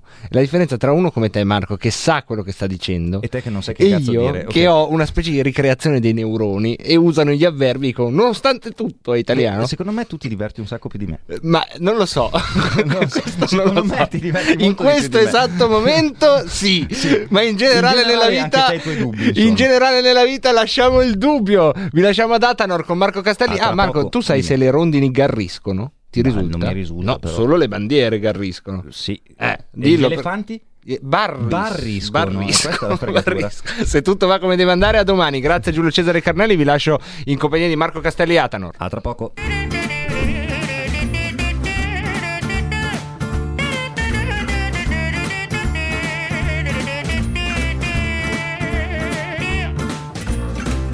Donnez-moi une suite au Ritz, je n'en veux pas. Des bijoux de chez Chanel, je n'en veux pas. Donnez-moi une limousine, j'en ferai quoi? Offrez-moi du personnel, j'en ferai quoi? Un manoir à Neuchâtel, ce n'est pas pour moi. Offrez-moi la tour Eiffel, j'en ferai quoi? Pa, la.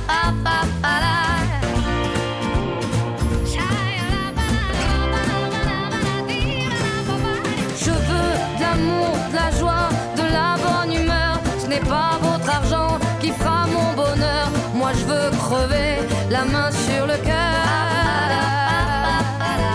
Allons ensemble découvrir ma liberté. Oubliez donc tous vos clichés. Bienvenue dans ma réalité.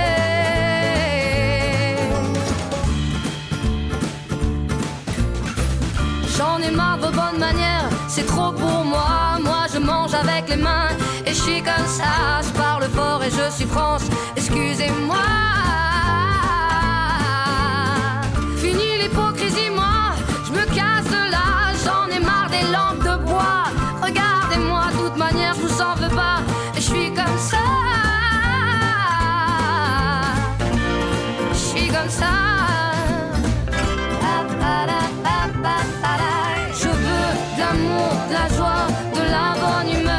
n'est pas votre argent qui fera mon bonheur. Moi je veux crever la main sur le cœur.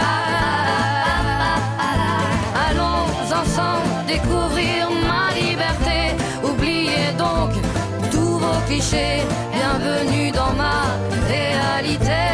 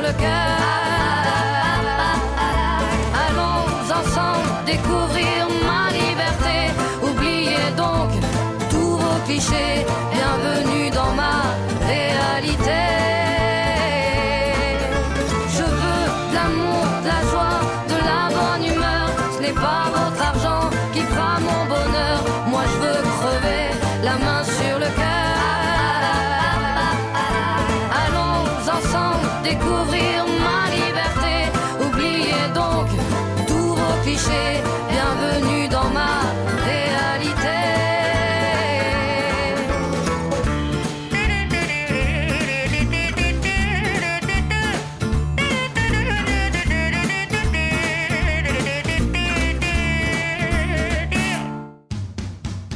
Avete ascoltato Rebelot,